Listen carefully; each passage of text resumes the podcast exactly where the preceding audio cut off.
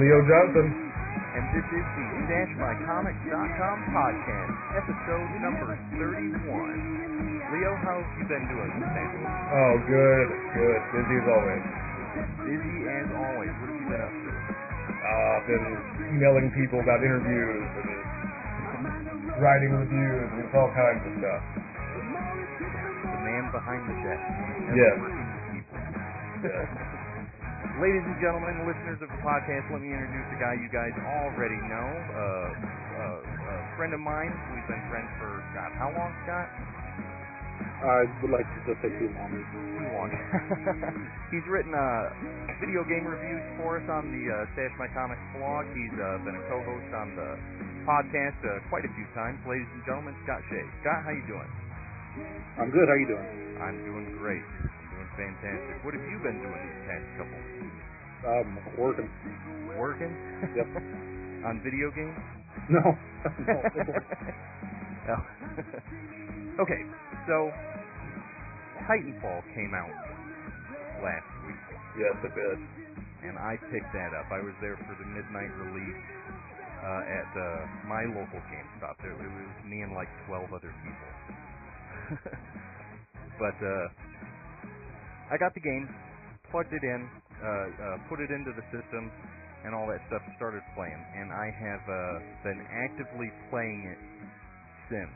Like the only complaint that I have about it is that uh, the campaign is really small Mm-hmm. but uh, it, it's mainly a multiplayer uh, game for for the one, and uh, that's that's the whole big appeal of it and all that, and that's really cool, really awesome. If you're a fan of Call of Duty, the controls are basically the same, and it, and it flows pretty much the same as that, with the exception of like uh, the parkour that that your guy can do, jumping across things and running alongside buildings and hanging on ledges and shooting people from odd and obscure angles and stuff like that. And then obviously you have the namesake of the game, the Titans that that come in and and crash into things and are these big huge mech type machines that you can jump into and move around in and and squash things and destroy things with.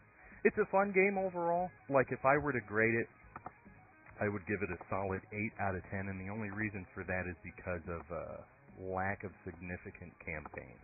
Okay. Yeah. Scott, did, did you ever get a chance to get an Xbox One yet? I I haven't picked up one yet. I have I have a PS4, and uh, the Xbox One just really isn't appealing to me at this point. You know. But- oh, go ahead. I was gonna say I, I've tried uh, Titanfall, and it's it's okay. Um, I'm not really big into the games that are just like oh, just multiplayer. You know, it's Y- it's okay. Yeah, you're you're not uh you're you're more into like the RPG stuff. I, nah, kind of. I mean, it's not not as much as I used to be. Um, I mean, I you know, there's something to be said for shooting a guy in the face. So Well, yeah, it, it it releases a lot of pent up frustration. You know. yeah, yeah, kind of. kind of. Yeah, It- no, yeah. I, I agree with that. It does. well, aside from that, um, Leo, I was telling you about this before we started uh, the podcast. I've been watching a lot of the Magic the Gathering uh, Grand Prix that's going on in Montreal. Yeah. And and believe it or not, Scott, you'll find this really interesting. My wife is uh getting into Magic now. Like like a couple days ago, uh my my stepson, her son, uh sat her down and taught taught her how to play cards. And it went really slow at first. Like she really struggled with with the concept and and how to play and she couldn't wrap her brain around the story, so to speak, behind it. But uh her and I sat down yesterday and the day before. And uh the day before we only played one game and it, and it took like an hour and a half to play that one game and to kind of show her all the rules and how to play. I've been playing for for 20 years. I mean, since like revised came out. But uh yesterday when we're playing, we've got the Pro Tour on in the background. We're watching that and we start playing cards again and then takes about 40 minutes for this game and then it's over and she looks at me and she's like, "You want to play another one?" I was like, "Really?" She's like, "Yeah." I was like, "Okay." I'm play another game, and then that game goes through, and she's like, "You want to play another one?" I was like, "Are you kidding me?" Start to play again. Play that one, and then after we're done with that, I'm packing up the cards. She's like, let's play one more. I was like, this is why I married you. nice. Yeah. So so that's been pretty cool. Uh, getting to to play cards with her and stuff like that. Now I don't sit by myself all week and wait for Thursdays to come around for my friends to come over and play cards. but aside from that, aside from the pro tour and all that stuff, uh, I've been kind of trying to read comics as much as I can this week. This week's been a little busy, so I haven't really been able to get into some new titles. But I did get the the second issue for Fantastic Four. I'm picking up uh, the issues uh, to go back to number one for the new Wolverine run, and that goes into what we're going to talk about in the news later. Yes. And uh, I'm trying to get back into DMZ. Like I had to fall out for a little bit, but don't I'm fighting don't to get back don't miss out on it, Tim. No, I'm not. I'm I'm five issues in, and I've I've read Crosstown, which no six. I'm six issues in. Crosstown was the last uh, self-contained story, and then the next issue starts like this five-issue story arc, and I just need to devote my time to do that. Exactly. Yeah. All right. Enough general chit chat. Let's go ahead and dive right into the news. All right. So, the first thing we have is Bleeding Cool was uh, the first to scoop this, and and it's just hearsay right now, so it's not to be believed, but uh, they believe it, and uh, they they say they have a credible source for this. But what they're saying is is that the 20th Century Fox uh, is looking to dump the director of the new Fantastic Four reboot, Josh Trank, and they're looking to totally throw away the script uh, that was written by Simon Kinberg, and are actively looking for replacements for both of them and for the full cast. And they've got six months before their shoot date, so they can hit the 2015 release. Leo, let's go with you first. What are your thoughts? Uh, I don't know. Bleeding Cool isn't the most reliable source, and Fox, it's like in looking on the CBR article, it says people at 20th Century Fox have actually been like, "No, this is this is a lie." But That's to Who be knows? expected, though. who knows? Bleeding Cool says they are confident in their source. yeah. So so they're sticking true to their guns. But but I mean, w- would it really hurt your feelings if if they scrapped this or not? I mean, I don't really care about it one way or another, to be honest with you. I'm not gonna. I mean, it's. You're I, I'm not- I'm not a till you go huge- I'm not a huge Fantastic Four fan anyway, so. It, yeah, Comics the, first family. the the No. the movie's kind of whatever to me. I mean, I'd probably see it regardless, just you know, just because. Okay. But aside from that, nothing. I mean, it's I don't know. I'm kind of indifferent about it all. Fair enough. Scott, what do you think? Um, honestly, it's the the cast. I wasn't. It just it seemed like they were just like, eh, we'll just throw some people together and hope it sticks. Yeah, right. Um, it had a real big feel like that. Like we'll take these four random people plus this guy uh, who's racially different, and we'll throw him in. yeah, I mean, it, if if if you're gonna make, you know, Johnny Storm black, make the sister black too. I mean, it it just looks strange.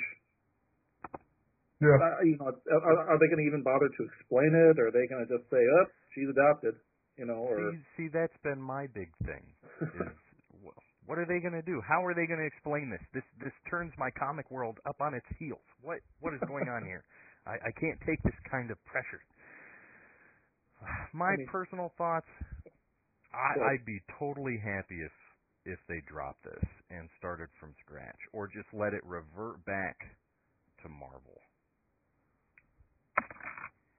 What What would you rather have them do with the movie? Well, see, I mean, with, with the the little bit of nuggets that we've been given, I have no idea one way or the other what the script's going to be about. All I can go on is the casting that they have in the director. The the the director's the director. We'll see how he does. Um, but uh, as far as the cast, I'm not happy with that at all. if they're going to go with a younger cast, uh, then they need to follow the Ultimate storyline, which is what they've been saying they're going to do. But if they're going to follow the Ultimate storyline, then they need to use that as the foundation for the house they plan to build, not use it as the foundation for a house that they maybe sort of want to build, but hey, we're going to put this on top of it instead. Now, scrap the whole project. If you can't do it within the amount of time you're allotted, give it back to Marvel instead of trying to make a crappy movie. All right. Scott, you were going to say something else about it? Oh, I was just gonna agree that you know the, the movie.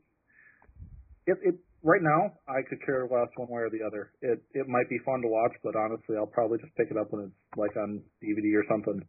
Um, Red box. Yeah, it's yeah, it, it's one of those. The, the first two didn't appeal to me, and I kind of thought they were awful. Um, Wow, I liked the first one. I thought the first one was all right. Really? know, Terrible. Really? the the thing and and Chris Evans is Johnny Storm. The that made the movie. No, did, did you also like the uh, smoke cloud Galactus in the second one too? no, sure. I hated that. I think I actually threw popcorn at the screen when I saw the outline of Galactus's head at the very end of the movie. I was like, "What? Expletive deleted. Expletive deleted." I really hope you actually said that. Yeah, yeah. No. I will. Uh, during Captain America, when they show the Ninja Turtles trailer, I'll stand up and look at everybody and just say, expletive deleted. Yes. I'll do it. I'll record it so that way you guys can see. But anyways, moving on. Let's go to our next piece of news. Leo, why don't you take this one? All right, so the next one is Wolverine is slated to die this year, which I believe Yeah. he's done before. But this time will be different, I'm sure. Yeah, right? Hasn't he died a lot?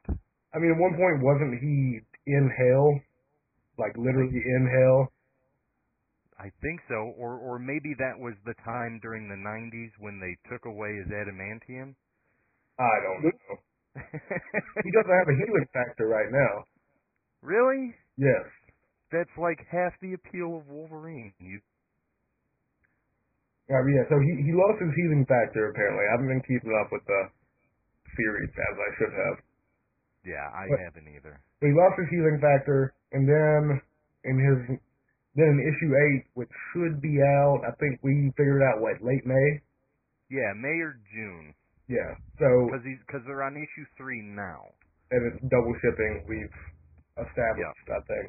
Yeah, it's every two weeks. And so and so in issue eight, there's going to be a, an arc that extends through issue twelve, I believe, Yep, and it's called Three Months to die. to Die. That's right. And Wolverine apparently dies. Right, because the three for his three claws. Oh, clever. Ah, there you go. Marvel on top of it as always. So what do you think about it, Leo? Uh, man, he's not going to be dead for long. No, because no one ever dies in comics except for Gwen Stacy and Uncle Ben. I mean, e- even Superior Spider-Man was like, it's going to be a huge status quo. The first issue told you Peter was still there, you know? Right. And so, I don't know, I, I give it till the end of the year till he's back. That was Mar- that was Marvel editorial that wanted to keep Parker in there because they didn't want to get rid of him completely. Yeah. Yep. I Because mean, Spider-Man's their flagship character. So is Wolverine, you know? He's he's one of the big characters in their. I mean, he's a big character in the books. He's a big character in not the Marvel movies, but the Fox movies. In, in yeah, in the X-Men cinematic universe. Yeah. I mean, he's Yeah. they're they can't kill him for long. No. No. So, you think it's kind of ridiculous then? A, a bit, yes. Yeah. Okay. Scott, what do you think? I'd say about time About time? Why Yeah. do you say about time? because they rely on his. Uh, they rely on Wolverine so much. I mean, look at he's in every movie. I mean, ugh. and He is the worst. Gosh. it's it's, it's like you know, it's it's it's like Batman. I'm sick of Batman too. Just they could kill Batman off and I'd be happy. oh my god. You see, you I have to believe I'm wonder, though. hearing this. You have to wonder if they kill Wolverine, what does this mean for the 37 teams that he's on? They fill the roster with X23. Yeah, probably. There you go. And who's going to take over? Or no, I guess he's kind of. I don't know. The Jean Grey, Gray will be okay. right, but his school will get folded in with the rest. Yeah, I don't know. So, so Scott, you say about time. You say, way to go, Marvel. Yeah, and just you know, I mean, how how many characters does Marvel have? I mean, what more than four? So it's it's it's just you know you you look at their roster and there's so many characters that they could actually do something with. I mean, how many you know you look at these? I mean, just the X Men alone. How many interesting characters are on the X Men? well, that's true. You've got a point there. Yeah, but how many of them are played by Hugh Jackman? Zero. well, about four of them. So Yeah. Here's my thoughts. I I personally think this is one of the stupidest ideas that Marvel has ever had, and I'll tell you why. Tell me why, Tim. It, it's it's Wolverine. You can't kill Wolverine. The the whole appeal of him, like like I said a few minutes ago, is is that you can do whatever you want to him, and and he survives because he has to. He's Wolverine. He's angry for a reason, and it's not just because Sabretooth may or may not have been related to him. You know, it's So it's dumb. Yeah, well, yeah. What? the Hulk is that same thing. I mean, he's angry for a reason. Oh yeah. Well, yeah. There you go. Exactly the same stuff about the Hulk. Yeah, but but are they going to kill the Hulk off? No, they're going to I think split him into two colors. And kill him off. Ugh, kill them all. Well, Let, at- let at one point- sort it out. At at one point, did, did y'all read uh, Jason Aaron's Incredible Hulk, no, where where Hulk and Banner were two separate people? no. Is that Yeah. recent? Uh, last year. Because they've done that before. Yeah, it was that. I don't even want to talk about that. It was like 13 issues, and it was just a mess. The last half, Well, see, it was a mess. like like with the Hulk, going on that line for a minute. You know, uh, there's only so much you can do with with a scientist trapped in a behemoth's body. You know, and and I think they kind of beat that horse to death up to the mid '80s uh, when when they had the Green Hulk kind of dissipate and turn into the Gray Hulk. You know, hmm like and and that was actually a cool turn. That would that was something that you never would have expected from Marvel to do to one of their their popular characters you know they they put him back into the color scheme that he was intended to be in the first place when when they made the title but because of printing they couldn't do gray so they had to go with green but uh they turned him into this Vegas bouncer or whatever, and that went for a little while. The Grey Hulk even fought Wolverine, you know, and and that's an epic issue. Uh, McFarlane drew that issue, and that issue's fantastic, highly sought after, high dollar amount, all that stuff. And then you take Wolverine, and you know he started in Hulk, and then kind of, and then went to the X Men, and then went off on his own, and then they terrorize him in the 90s by taking away half of what makes him who he is, the, the adamantium stuff, and breaking his claws and all that jazz. I hated that in the 90s. I thought that was one of the dumbest things they could have done then too. What they how, how it was taken out was cool. That was super awesome. Like Magneto, take it out of your pores, you're done. That was great. But uh no, killing him off, that's publicity. That's all that is. There's no other reason to do that than to do it. And That's like you said, and like you said, Leo, he's he's not going to stay dead forever. He's going to stay dead until uh X-Men Age of Apocalypse comes out, and then he'll come back. Yeah, Yeah. that's actually good point. Jeez. Okay, so let uh, enough of this. Enough of this. My blood pressure's going up. Not that.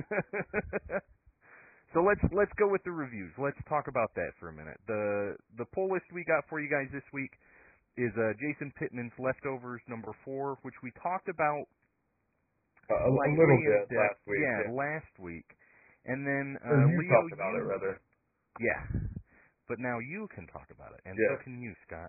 And and we also got uh, White Suits number two, uh, a four-issue miniseries from Dark Horse that you chose, Leo. Yes. Why don't you go ahead and take it away with White Suits? All right, white suits. Looking at uh, writer Frank Barbiere. Barbiere. I do not know how to pronounce his last name. I wanted to say Barbary. I don't know. We'll Frank, we'll call him. Yeah, there you go. Anyway, so Frank and then uh, artist Toby Cypress. Yes. It's a an amnesiac man, the the federal agent who's searching for her own past and searching for answers of her own, and this almost mythic urban legend group called the White Suits, who terrorized the Russian underworld during the Cold War, and now they've come over to America. They're take, taking out organized crime. And it's a lot of action, a lot of violence, a lot of bloodshed. Yeah. But Oh yeah. the art though. You and I talked about this a little bit. The muted color palette is, is black and white with splashes of red to accentuate some of the more violent scenes or even just add you know, add a little to bit more accentuate things that were kind of important Yeah. too. it and I don't know that it, it's a bold choice because outside of The Walking Dead, there's not too many black and white comics out there now, Mm-mm. and no, and and the only ones that I could think of that uh, used that type of color scheme was uh, Frank Miller's Sin City, also put out by yeah, Dark that's a good point. Yeah. Yeah, I was thinking about that the whole time I read it. I mean, the artwork is is not Frank Miller. That's that's a hundred percent for sure. No. But, but Yeah, that I style where you use contrast to to to allude to or to show things really stuck out. I, I don't even know who whose art I could compare Toby Cypress's to. It's it's very different than most anything I've ever seen. Yeah. Oh yeah. But I don't know some some of the he, he does action really well. I think though. Agreed. He does that well.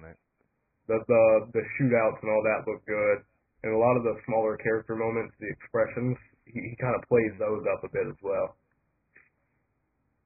But I mean, Right on. it, so wh- there's a deep mystery to it all, which I really enjoy. Because even even two issues in, you still don't have a, you know, you kind of know where it's going, but there's still a lot of mystery to this. I'm Oh, digging yeah. it. Oh yeah. Now now it needs to be noted that uh, White Suits was a series of short stories in Dark Horse Yeah. Presents too. So the the miniseries follows in with that, but you don't need to know as well. Absolutely you don't need to know what happened in the short stories previous to this.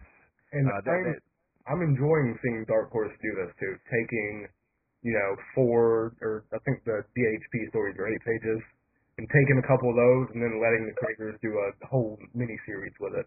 yeah, absolutely. Like uh, when when X was rebooted. Yeah. uh, he his whole first arc was in the the redo of Dark Horse Presents, Uh-huh. and and I love Dark Horse Presents because it's in magazine style instead of uh, comic book style. Like it's it's really thick paper. It's it's got the glued back instead of the stapled backs and and all that stuff, and I really dig it. Kind of gives you back to that, uh, like the old uh, science fiction magazines where they would have all the the write-in stories and stuff like Yeah. that. Yeah. Yeah. Okay, so so with writing, what would you give it? One to ten. Uh, a nine, let's say. A nine. Okay. And artwork? Uh, I, I dig that art. I don't think you like it quite as much as I do, but I think it really works for the story. I'd give that a nine. A nine. So a nine out of ten for you. Yes. Okay. Scott, what did you think of White Suits? Um, I'll, I definitely have to agree that the writing is pretty good.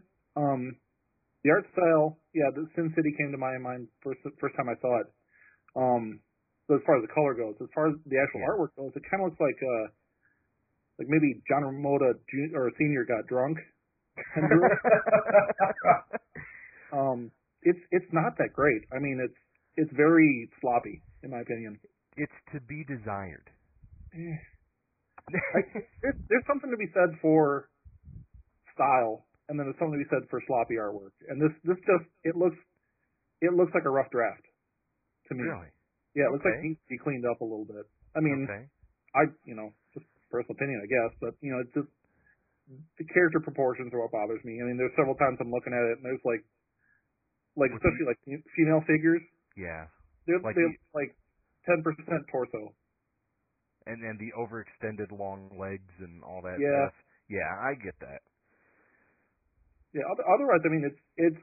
I mean, I I would read more, but it's not something I'm gonna be, uh, you know, I might pick it up if it's, if I see it on the newsstand, but it's not something I'm gonna go and actively seek out. Right on. So what would you give Yeah, the writing understandable. for it? Uh, the writing I'd probably give an eight. Okay. I mean, it, it, the the writing made me turn the pages. Okay. So that's what kept you hooked. Yeah, Fair enough. And what about the artwork? uh, six. Six. Okay. So it gets a seven out of you, a nine from Leo. Okay. What about you, Okay. Tim? All right, here we go. So, with the first issue that I read, uh, I, I had to read issue number one. Can't jump into a mini series halfway through. You have to read number one. So, with that, uh, the first issue uh, sold me. Uh, it, it was solid and engaging. Uh, it's a nice noir style, amnesia-filled crime drama. Uh, it's a the the first issue was a really great read. Gave gave you a lot of depth on the characters. Uh, it wasn't just a static feel, you know. It uh, it had substance to it. Uh, the artwork wasn't as tight as I liked it at first, but uh, like like you said, Scott, you know, it's it's personal preference. Um, but uh, with the second issue, uh, you know, like like we went over, I, I love how they used red overlapping with the black and the white. That that really turned me on with the book. That really made it visually appealing to read. Uh, like like when they were in the that one drug kingpin's little layer and uh, all the different uh, chemistry things that were going on, to, making the drugs and all that. That was all highlighted like a bright burning red and uh, things that were going on in the background were bright burning red. And then when the white suits kick in, it's like red all over except for the white suits, and he's he's stark white in contrast to to everything else that's going on, and then all the action that takes place. And it was really well used. I, I really enjoyed that. Um, the action is tight. The storytelling is solid. The artwork, the more you soak it in from issue one to issue two, it makes you feel like you're in a stylized animated film, and and that really is what uh, caught me more than anything else. Like the more I read, the more I could see it take place, like the '70s intros for for movies and stuff like that, or even like it. it I, I know uh, you watch Archer, so Yeah. you know like like the beginning introduction for that a little bit, you know, but like stylized, I guess. I don't know, but uh, either way, I'm in. I love the story. The artwork grows on you. Can't wait to see what happens next. Writing gets an eight. Artwork gets an eight. All right. Yeah. Another good choice, Leo. Another. Thank you. Thank you. I try. All right, let's take it to leftovers number four. All right. This this is your pick, so you talk about this. Okay, so Jason Pittman. Uh, I talked about this at length last week, but I'll go over it again. Uh, Jason Pittman uh, has this comic book series. It's called Leftovers, and each issue up to this point is self-containing. Uh, issue one is its own story. I loved issue one. Leo, I don't think you enjoyed it near as much as I did. No. and then issue two and issue three are like story compilations, like short story collections, and, and they have nothing to do with the other issues previous to it. Uh, the only uh, similarity between issue two and three is the fact that they're both story compilations, and that's it. Um, issue one was great. I loved it. High praise, 10 for 10, all the way around from me. The artwork, the writing, uh, everything. Um, then we get to issue four. Issue four starts a new arc. Uh, I believe it's a three-issue story arc, if I'm not mistaken. Um, this is how it starts. Uh, you have an alarm clock that kind of buzzes in the day, and then our guide, Caleb, the main character of the story, uh, wakes, and as he does, he narrates the world that he lives in. Uh, we see him move through his daily routine, shower, medication, going right into the daily grind, all that stuff, day in, day out. Uh, we learn a lot about Caleb during the first few pages, like who, what type of guy he is. He's just a regular guy going through the motions, you know, not really expecting much of anything to take place. But the thing about Caleb is, is he has this anxiety disorder, like being around large groups of people and stuff like that. But that's kept in check with his medication, which takes the form for for our benefit, and maybe for Caleb's too, of a caped hero. You know, uh, the hero watches over him, it's near him, helps him keep him on the path, and that that's uh, the image of the medication. But today, the, the day in, in the issue, that path changes when he meets a girl named Addie. So going forward from there, Jason's artwork is is some of the best independent artwork I've ever seen, uh, and, and I would even dare to say borderline mainstream artwork too. I, I love his art style. Uh, it uh, his lines are tight. It's really crisp. Uh, he uses uh, the black and white color scheme, uh, and even in this, uh, like with uh, the the Cape hero that follows him around, he's in color, uh, yellow and blue. And then later on, when when he stops taking his medication and that disorder that's in the back of his mind is able to push through, it's like an alternate persona of that, and that takes on the color scheme of uh, black and red, if I'm not mistaken. But but Yeah. that fits too.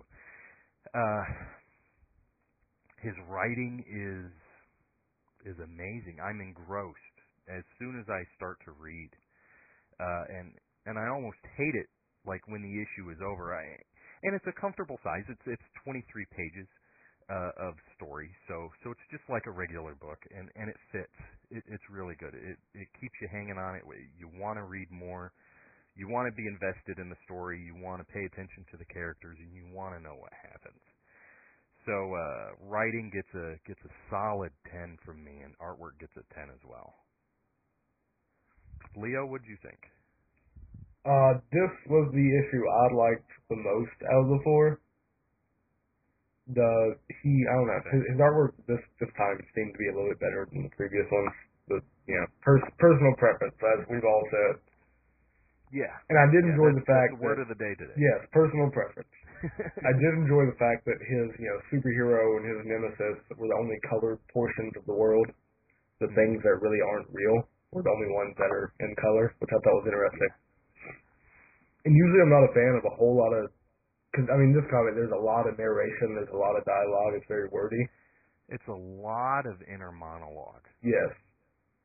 And I'm usually not a fan, but a lot of it is used well to kind of reflect his anxiety, especially when he's on the train or in the crowd, Oh yeah, and you see all these thoughts just flooding in and just covering up everything.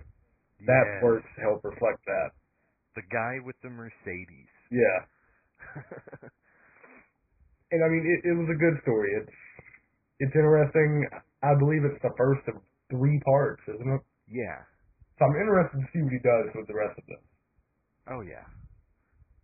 So, So I don't know. with give it a nine with- for writing. okay, Guess an eight for art. fair enough. An 8.5 out of you. A 10 from me. Scott, what are your thoughts? Uh, this one, this this is the first one that I've read. I haven't read any of the other three. Okay. Um, so I came into this one fresh. Uh, it it the like you guys did the black and white with the color heroes definitely is it's striking. Um, I the part it, was okay for me until the you know the the villain came in, uh, and then and then it kind of and then it kind of picked up. Okay. Um, I mean, the I, I liked the the way that the two heroes actually represent his anxiety disorder. Um, right. The the- the, the one in the black and the red can't necessarily be constituted as a villain per se. Well, yeah, but for the sake of this story, I mean, he's Yeah. he, he he's the bad guy. He's Yeah. the one you don't want hanging around. yeah. Yeah. and- The, these I like how they were personifications of his in, inner struggle. Um, the the fight on the subway train was kind of neat. Yeah. Um, Yeah. You know, like you got these guys that are just trash and everything. There's people like you know checking their phones. You know, just, well, you know, whatever. And it's it it really kind of gives you maybe a visual distinction of how The these people actually battle are. that he has to go through. Yeah, what what what they're living with, uh, you know, on a day to day basis. Yeah. Um, I you know on you know and honestly I like this one better than than the white suits one. Um, Fair enough. you know, I, I, the the artwork was a little sloppy here and there, but it was definitely clean. Um, all in all, I'd say probably I would probably go up to the next issue just to see where it goes. Okay, okay, so so so he's got you at least through the second part of this arc. Yeah, definitely. Nice. So what would you give the writing? Uh, the writing I'd probably give an eight. Okay. And, And the artwork. The artwork uh, I give a nine. Nice. Okay. So we're all so we're all sort of in agreement this week. We're all in the same area. Pretty much. There there's no positive and negative this week, I guess. Yeah. It's it's no liberator. I actually read uh, the review for Liberator on uh, Bleeding Cool. mhm. I read their review about it. That I can't remember the guy's name that wrote the review, but he really liked it. Like he was all about uh, the artwork and stuff. I I really think you should read the original miniseries. I think I it would probably to. click with you better. I need to because ugh, I don't even want to get into it again. But it, it was such propaganda. All right, all right. Calm down, Tim. Calm down. all right, so so Leo, what else are you reading this week? Oh man, uh, Five Ghosts number ten comes out, which I am. Oh God, I love Five Ghosts. Uh, who publishes that? Image, it's it's Frank, Okay. The writer of White Suits. I'm a fan of his, obviously, Oh, right on. So he's working for Dark Horse and Image. and he has a book with Dynamite. I want to say he's doing he's doing uh Solar Man of Atom. What? They're they're reviving the Gold Key characters. uh, Solar, Magnus, and Turok. Turok just came out not too long ago, a month Yeah. or two ago. and Frank is writing Solar. So, cool. Yeah, I'll I'll check that out. What Yeah. else are you reading? Uh, Undertow 2 is coming out this week, which Okay. I know I've talked to you about that. I love Undertow. Yeah, hopefully Image will quote you again. Yeah, man. Hopefully so. Uh, there's a couple Monkeybrain books coming out this week, like Art Monster number 2 from Jeremy Holt. when can we expect Dave number four? Ah, I don't know. I have a review copy, but I don't know. He, he sent me a copy, but I don't know when it's posting. you have a review copy of Dave number four? Yeah, I've had it for a couple weeks actually. Don't tell anybody. We're we're talking after the podcast. Okay. what else? Is there anything else on your pull list? Oh man, there, I'm sure there is. There's never enough Okay. time to talk about everything. Scott, what about you? Are you reading anything new or Uh, honestly, you know, just not a whole lot of time. I'm actually, I'm going to be going down uh, to one of the bigger cities around where I live here soon to uh, to a comic store to, because I, you know, I've been looking to get back into it, and I just finally am going to be having some time soon. So, are you going to take your son and your wife with you? oh, of course. Absolutely. Of course.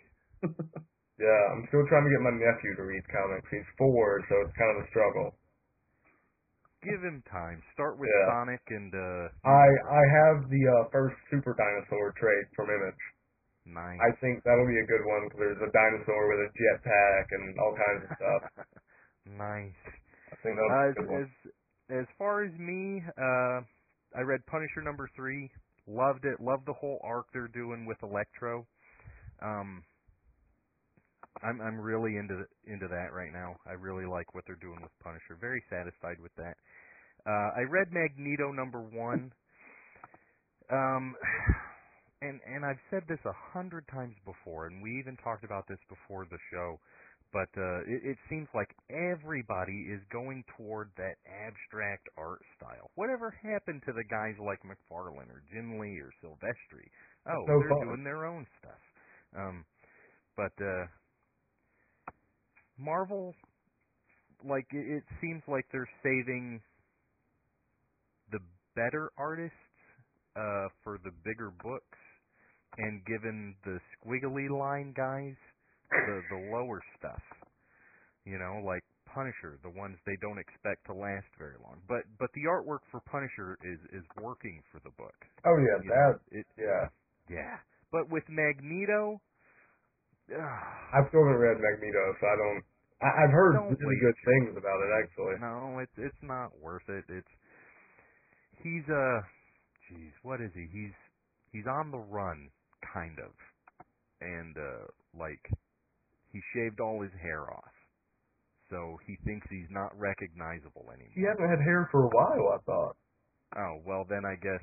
See, this is the first I've had of any Oh, okay. villain in a while, so he Okay. has no hair. So, and he goes into this place and goes after this guy that uh, did something against mutants. And and the way he killed him was really cool. Like he threw him out of the building and then shoved like iron rods in his face and implanted him onto the side of the road. Uh, so so that was neat. Um, but uh, the the artwork didn't appeal to me. The the slow pace of the story didn't appeal to me. Um, I, I think I'd give that a straight five out of anything, but I'll stick through the storyline maybe. Um, I'm not super vested in it, but you know. Okay. Um, Fantastic Four, the the relaunch of Fantastic Four, I'm actually really into. The artwork for that's more the style that I'm used to.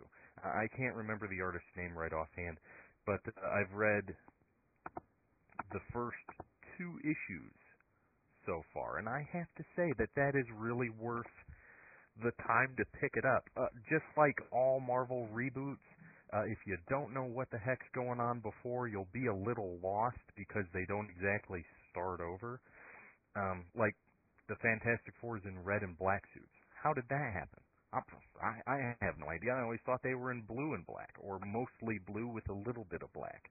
You know, but um, I, I don't know. I, I'm nitpicking on that, but uh, but it's a, it's a solid read. It's it's it's worth the pickup. It's worth the two ninety nine cover price. Definitely worth it, at least through this arc, because like how it starts, uh, Sue Storm is talking after the fact, uh, writing a letter to her kids about uh, events that took place in this six issue story arc is the events that took place up to the beginning of the first issue. Okay. And like it, in the beginning, Ben Grimm's in prison for murder, and uh, Nice. Johnny Storm, yeah, Johnny Storm is a drunk, and uh, Reed Richards has gone into seclusion, and uh, he's like half the man he used to be, and and Sue Storm is is upset and depressed over it all, so she's writing a letter to to I think that her, one of her her daughter that uh, went to Latveria or something like that because she's a teenager. Um, but uh, but yeah, the, that that set the whole foundation for this new arc, and and I was like, wow, that's really neat. So Oh. I'll check that out. And I read the first two pages of Secret Avengers and put it down. That's uh, Hated it. Ales Kot and Michael Walsh, right? Secret Avengers, I think Yeah. so. Yeah, did not like that. As soon as Coulson said, "Hmm, I like space too," I was like, "Okay, I'm done," and I shut it. I, I'm I'm I'm a big fan of Ales Ales stuff, but I haven't read Secret Avengers yet. You're not missing anything. and with that, let's take it into our weekly distraction. Weekly distraction this week, we're going back into comic books for you guys. Top five story arcs or issues uh, in comics that directly affected you. Yeah. Now that can that can mean anything, like like how angry you were when you read it, how happy or excited you were, how much you cried, or how much uh, you wanted to rip it into pieces. Either way, uh, it had to directly affect you in some way, shape, or form. So let's start in no random order. Leo, go ahead and take your first one. okay. Uh, you want me to start with number five or number one? Uh, if you have it in a particular order, go ahead with the order. Okay. A- actually, now that, that we're talking about ones that made me mad, I think I'm gonna change my number five. Uh oh. Mine are in no particular order. Like Okay. as I thought about them, I Yeah, yeah. down. So All right, so so ones that made me mad. When I was at uh, New Orleans, Wizard World New Orleans last month, uh-huh.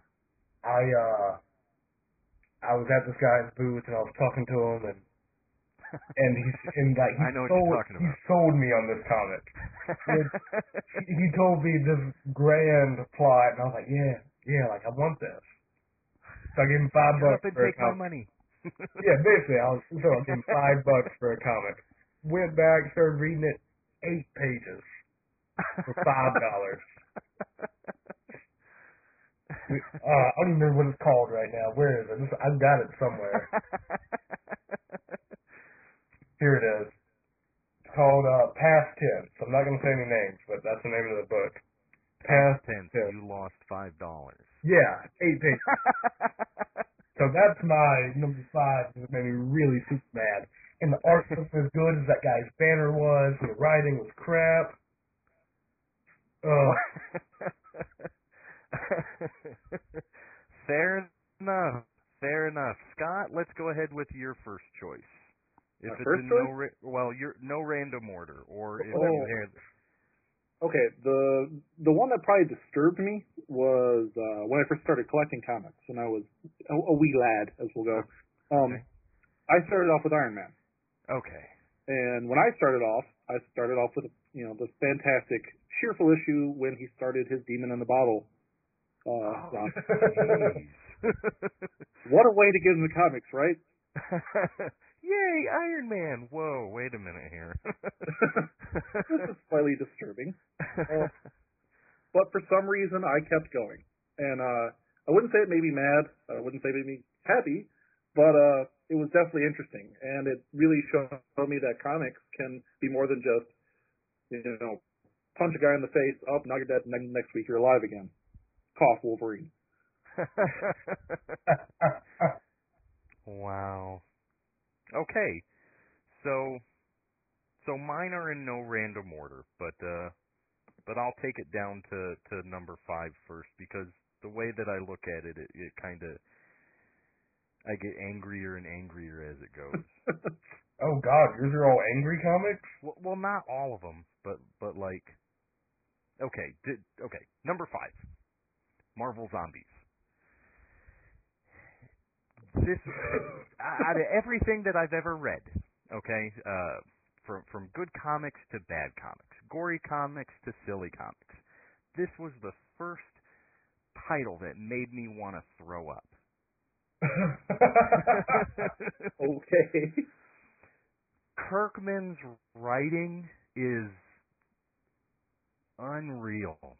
And and to take all my favorite characters and watch Giant Man saw pieces of the Black Panther off so he can say or, or so he can quench his hunger and then keep him alive while the wasp is flying around chewing on people. You got Colonel America's brains half hanging out. Wolverine's ha- half of his body is gone. Uh, when uh, like uh, the the Dark Days one, the prelude to the whole Marvel Zombies, I thought it would be a bright idea because it was like October toward Halloween and stuff like that. I thought it'd be a bright idea to sit down and read a comic book to my kids. oh geez. Oh, I couldn't have picked a worse one. They're all into it. They're like, yeah, ew, that's gross. Go to the next page. And I'm like, uh, okay. Holding my mouth with my two fingers as my cheeks balloon. Oh, it was horrible. But I kept reading and I loved it. And now I've got like all of the first run, uh, all of Zombies 2, part of Zombies 3, 4, and 5, and the ridiculous ones that go beyond that. But this was this is the only series that almost made me puke. Okay. So Leo, go with your next one. Uh, let's see. The next one is Essex County by Jeff Lemire, which Oh, is which is a uh, graphic novel or whatever. So it's not really. Most of mine are actually like graphic novels rather than issues, but whatever. Fair enough. And uh, I don't know. It's it's just a great. I don't know. It makes you feel. It's kind of depressing. Like all his things, they're they're all just a little bit depressing. All of his books are. But it's I don't know. It's a nice little slice of life. You know, small town kind of book, which you don't see a lot of. It's personal. So how did it affect you? Uh, I mean, I'm from middle of nowhere, Alabama, and while this is middle of nowhere, Canada, I mean, a lot of it still applies. You know, right on. being that awkward, Directly relatable. being that awkward kid who uh likes superheroes. Right on. Okay. Uh, Scott, you're number four. Um, okay, this if if we're gonna go with comics that were disgusting, Um, I do not remember what comic this actually occurred in, but it was an event that that made me kind of question if I should keep reading the Ultimates. Um, when the Blob cannibalizes Wasp, Oh yeah. Oh, you're uh, the hell out of it. wasn't that Ultimatum? I don't remember honestly. I I want to say it's Ultimatum. I remember the event, and that's and I I stopped reading that comic and put it down. and, and it's like I'm done for now. I'm gonna go watch My Little Pony. Wow. Okay. All right. Uh, my next. Uh, this one. This one was more relatable to me than than the rest. Uh, but it was uh, the epilogue issue for for Batman, uh, the new 52 uh, Requiem, when when Damian Wayne was killed. Yeah. like like uh I wrote a review on it on Stash My Comics, and and you can get my full train of thought there. Um, I'll, I'll even put a link up for it so you guys can take a look at it. But uh, like what Batman was going through throughout the entire issue, and and it's done uh, through the eyes of, uh, geez, I can't even remember her name, uh, but the Uh, girl that was Harper rumored to be- Row, right? yeah, yeah, yeah. She's rumored to become the next Robin, or is the next Robin now? I have no idea. I don't know. But uh, anyways, it, it, it's all seen through her eyes, and and she gets to watch like the self destruction of Batman and stuff like that, and and all the anger and the hatred and the pain that he goes through at his loss. And then it kind of has a brighter side toward the end when Batman, or Bruce Wayne for that matter, comes to realize you know how he's been acting and stuff like that and and he actually apologizes to the girl for for treating her the way that he did. But uh the reason that that issue resonates with me so much is because everything that Batman was going through was very fresh for me uh when when my brother passed away. You know so so reading that really tugged at my heartstrings a little bit and and I think after the issue was done I even had to wipe my eyes. Um but uh yeah I I think that's that's probably the most personal out of any, anything I've read. Okay. okay. So Leo let's take it back with you. Your number Uh, I've got Magneto Testament because not Never only really? Nope. Uh, it's what I think 2008 Greg Pak and I can't remember who the artist is, okay but it basically gives uh, Magneto his his backstory as a oh Jewish kid in a concentration camp in World War II and everything. okay And uh like my family, my dad's side of the family is from Poland. So there's Okay. many stories of, you know, my great aunt and stuff like that. so it's kind of a personal thing Yeah. I mean it not only you know, gives Magneto a lot of good character building kind of thing. But it's also just a I don't know, it's it's in it because I've heard stories. You know, I've heard stories about about how she had the you know numbers tattooed on her arms and all that. It's just interesting to see that sort of thing in a comic. wow okay fair enough fair enough Scott what about you Uh, I got. I guess my next one is gonna have to be uh, Killing Joke. ooh Hmm. good choice Just, I mean, I, I realize it's probably you know everyone's like, oh, someone's gonna pick that, but I just I thought it was interesting on a personal level, just because it's like they, you know, you know, you look at comics like, oh, everybody's dead, and then they actually killed someone, and then he died, but I mean, he didn't forever. I mean, Yeah. he came back as Red Hood. Spoilers. Um, but you know, it. I I just I just thought it was interesting that you know, I mean, it was it was a really it, they actually gave it to the fans and said, hey, do you want this character dead? And it was wasn't that pretty close? oh you're talking about Death in the Family Oh, Death in the Family. My yeah, mistake. not Killing Joke. Killing Oh. Joke was Alan Moore stuff. I know what you're talking Wow. about. You're talking about Death in the Family when Yes. they put uh, the the 900 number out for Yeah. uh, fans to call to choose Jason whether they wanted Jason Todd to live or die. I'm gonna turn in my card now for for my nerdism. you you should. You should. Everybody's allowed Uh. a, a, a once over, you know. yeah. You, you scrubbed your nose on this one, but you're okay. but anyways, how how did that personally affect you? I it, it just it showed me that it well, at the time it made it look like they were actually willing to give us stories where you know, we could actually see a character die and that they were willing to be like, you know, hey, nobody's off limits. We're gonna if it's a major character, they still could die. And, and then he and then stayed dead for a long Yeah, time. for Yeah. twenty years or something. It's been a while. It was a while. yeah, and then you know, of course, after, after reading comics for about another five years, I realized that that doesn't apply anymore. Yeah. Especially now. Nobody dies. Nobody. I mean, you know, like we were talking about earlier, Wolverine's not gonna die. He's Yeah. he's gonna be like you know frozen or carbonite or whatever. Johnny Carbonite, Storm yeah. was supposed to be dead. He came back less than a year later. Yeah, he was uh, chilling out in the with the nihilists and stuff. Yeah, right. Peter Parker's supposed to be dead. He's coming back. Uh, in case anybody didn't know. Um, geez, they've they've brought Gwen Stacy back in storylines, and uh, Uncle Ben they've brought him back in storylines. Alternate universe Uncle Ben's and and stuff like that. So nobody stays dead. That's why people Yeah. aren't vested in it, and and the price will skyrocket on the death issues, and then they'll go down. Yeah. Yeah. But anyways, uh, my next one, uh, Civil War from Marvel. Okay.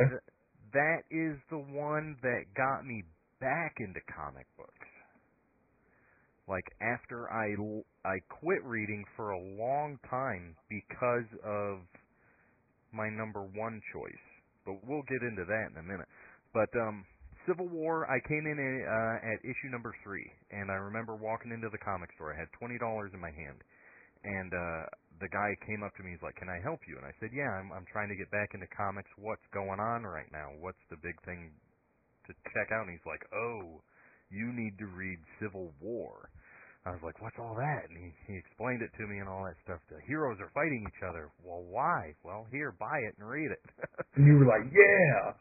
I, I bought issue three, and I bought uh, third printings of issue two and issue one, and uh, I could not believe what I was reading. The, the woman that spit in Tony Stark's face, the the new Warriors, the team that I was very familiar with, uh, starting the whole thing uh, by by having Nitro explode himself in front of the school and and obliterating everybody, um, and Peter Parker unmasking himself, I almost threw the comic book out for that.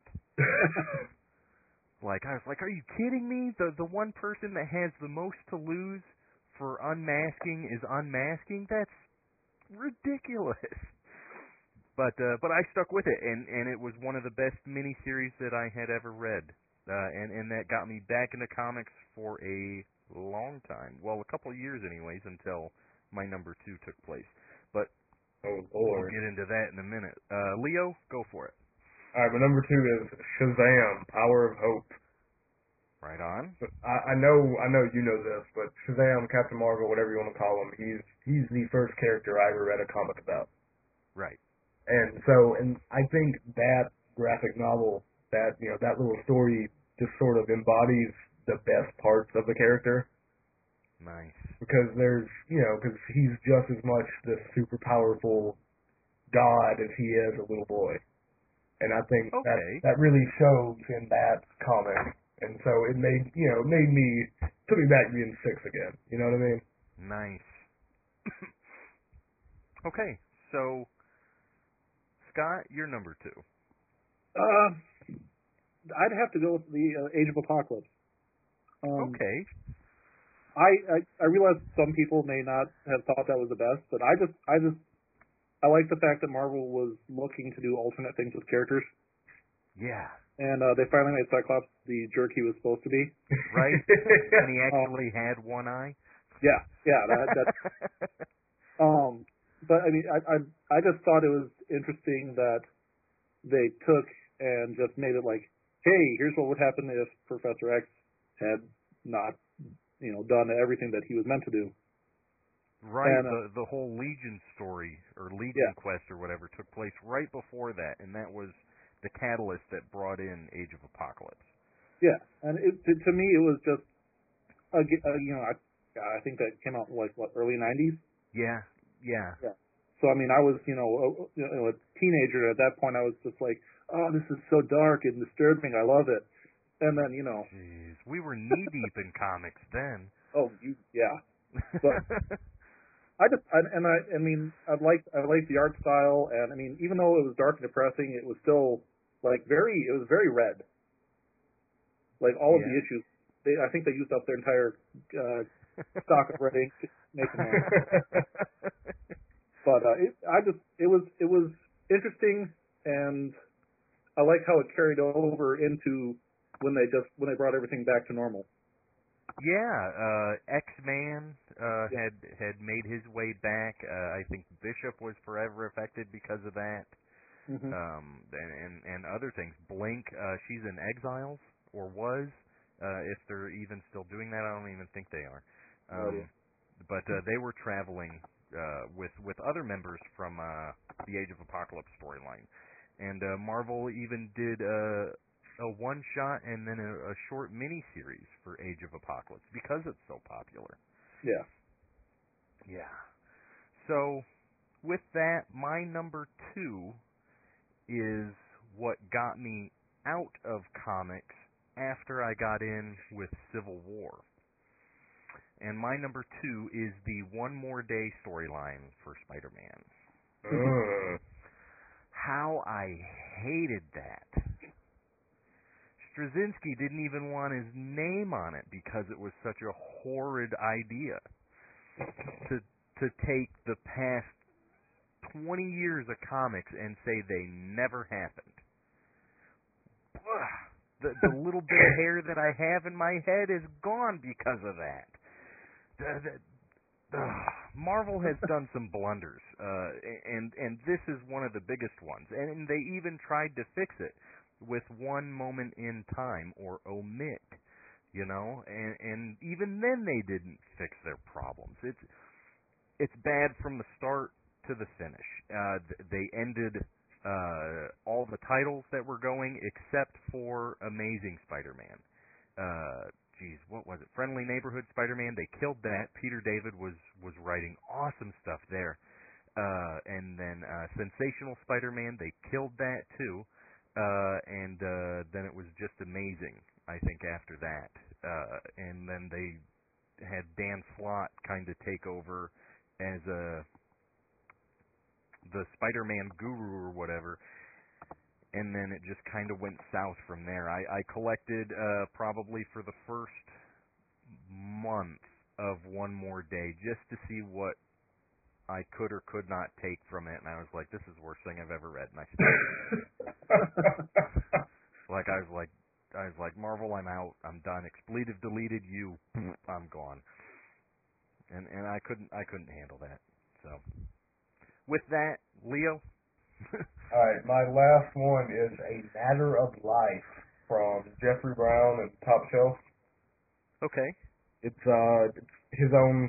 I mean, Jeffrey Brown does all these sort of autobi- autobiographic comics. Autobot, yes. No, I'm saying autobiographical comics, but he does do the Okay. GoBot comics. No. But anyway, uh, GoBots are poor man's Transformers. Just saying. That's that's a topic for another show. But anyway, so he does all these, you know, autobiographical comics. And Matter of Life is about his own journey and struggle with religion and how it, you know, ties into his nice. current life with his son. And it details his, you know, he was raised as a preacher's son and then eventually became an atheist. And as someone who was raised in the South, I've been around religion forever. Well, you're you're you're just like I am. You're in the middle of the Bible Belt. Yeah. I'm the buckle. You're the strap. Yeah, and I'm uh, and I'm an atheist, so it was it's not always I don't know, it's all it's, it's interesting anyway. Right on. So, and so so that, that was that's something that isn't seen much in comics at all, much less that kind of journey. well, what was it? Do you do you remember which DC character they proclaimed as an atheist? Was it Mister Terrific? Yeah, I believe it is. Yeah, that that was kind of a big deal, but but I mean they they had a point, you know, like with ah, jeez, I I can't even remember how he approached that. I think Mr. But, Terrific is also supposed to be like DC's world's smartest man or whatever. Yeah, Yeah, So, but but don't know. the the way they approach, or no, it was Tony Stark was a self-proclaimed atheist too, wasn't he? Yeah, even though his best buddy is a Norse god. Yeah, right. but it, it's it's just interesting to me. Uh, not necessarily who they choose, but how they approach that. Yeah. And that goes back to to what you're saying with your number one. That that kind of has a direct effect on you. Yeah, I mean, you don't see it much in comics, and that sort of personal journey was one that was, you know, it's interesting to read about it. Right, right on. Okay, great. Uh, Scott, what's yours? I'm gonna have to to go back to my Iron Man uh, references here and uh, go back to when uh, Tony Stark actually died. Um, Oh, jeez. Um, and and the, uh, James Rhodes took over as War Machine. yes, yes. I was buying those issues off the stands when that took place. Yeah, and I mean that, that for me that was just you know I I've been collecting Iron Man since I started, and that was like he was my go-to hero. You know, Spider Man was yours, Yeah. Iron Man was mine, yeah. and uh and he died, and it's like they actually killed him again. You know, again I hadn't fully comprehended that. You know, oh he's going to come back with a fake nervous system in five six issues, whatever. no, Rhodey, Rhodey held on to War Machine for a little while. Yeah, yeah, but uh, you know, at at that time I'm just like, wow, this is you know he's, I you know I realized at that time Iron Man wasn't a giant Marvel property. I mean, he really didn't take off till the movies. Yeah. But uh, Yep. He he was considered a B at best, C Yeah. list at worst. yeah, but for me, I was just like, wow, this you know, the guy the guy who who tried to think of everything, he's actually dead. Yeah, he couldn't think his way out of that one. Yeah, See, I never saw Iron Man as that. I never saw him as a B as a B lister or a C lister. I always thought he was in the leagues with Captain America and and Hulk and Spider Man and Wolverine and stuff like that as far as like significance and notoriety. oh yeah, I agree completely. Yeah, but you know, well, well to to close this out, uh, my number one is what got me out of comics the very first time and kept me out for uh, geez, almost ten years. Um, it was the '90s Clone Saga, Spider-Man. I remember being so into Spider-Man uh, at that time. I mean, I was I was young, still in still in high school and stuff like that, and uh, reading this, and, I was collecting Web and Spider-Man and Amazing and uh, Spectacular, the, the four titles. Oh, you had to have all four of them. Uh, because Amazing was what he did on the on the Friday through Sunday, and Web was what he did on Monday and Tuesday, and Spectacular took care of the rest of the week. Um, but uh, then they pull this Ben Reilly crap, and you're like, what? The the Spider-Man that I have known to that I have known and loved for years is not who he claims to be. He's he's a clone. What? Where did this come from? Now they're bringing this guy in who's taken over Peter Parker's spot. What? Well, no, no, this can't happen. Absolutely not. And no, I, I was done with that. When when they cut all the titles and uh, gave Ben Reilly with his cut off uh, hoodie. and Man, you don't like sleeveless hoodies? What's up? Oh, no. that that did it for me. I I I remember not buying comics anymore after that, and it, I didn't read them again until I walked back into that comic store and picked up issue number three of Civil War.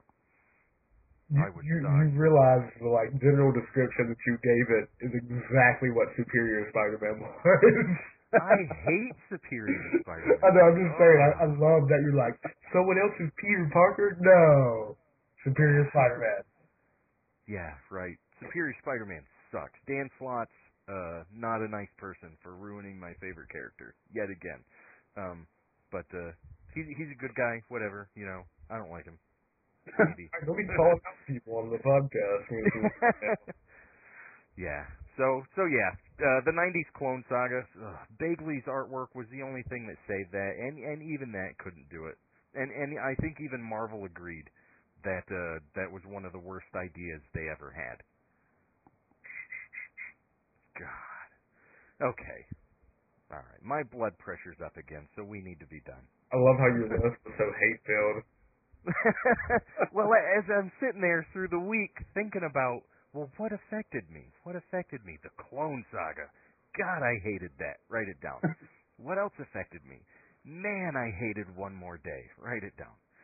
What else affected me? Oh, I got into Civil War. Okay, that brought me back. Yay, that's a happy spot. And yeah, so. Anyways. We've reached our time limit, folks. Scott, I want to thank you very much for joining us on today's podcast. It was a pleasure to have you here and talk comic books and talk issues that affected us, talk the news, talk everything. Thank you very much for being a part of this today, Scott. Oh, you're welcome. Yeah, Right thank on. you. It was fun. Yeah. We will have Scott back again for more mindless conversation about comic books, hopefully some video games, which Scott, that's more your line of expertise than mine, um, and uh, maybe some other stuff too. You let us know what you want, we'll give it to you. But don't forget to follow us on Facebook, facebook.com forward slash stash my comics. Uh, also follow us on Twitter, twitter.com forward slash stash my comics, and also hit us up on the website, stashmycomics.com. We got our blog that's updated nearly daily. Uh, the, the things that are going on there right now, we have the reviews for Strange Nation number five, an interview with Jordan Kroger, uh, with his Kickstarter uh, Wolf and Man. Then we've got interviews with Edwin Vasquez, uh, where he talks the do-it-yourself crowdfunding. Uh, last week's episode for the podcast is still up there. You can check out that if you're if you're behind a little bit. Uh, also, we got a crowdfunding flash on there that really deserves your money, projects that deserve your dollar, and the review for Red Rover Charlie number one through number three. Lots of great stuff for you guys to check out. Lots of things to read. Don't forget to hit us up on the forums in Stash My Comics. Uh, if you haven't registered yet, go ahead and do it. It's free and it's well worth your time. Leo, Scott, you guys got anything else? That's it. Oh, I'm good. All right, ladies and gentlemen, we'll see you next week.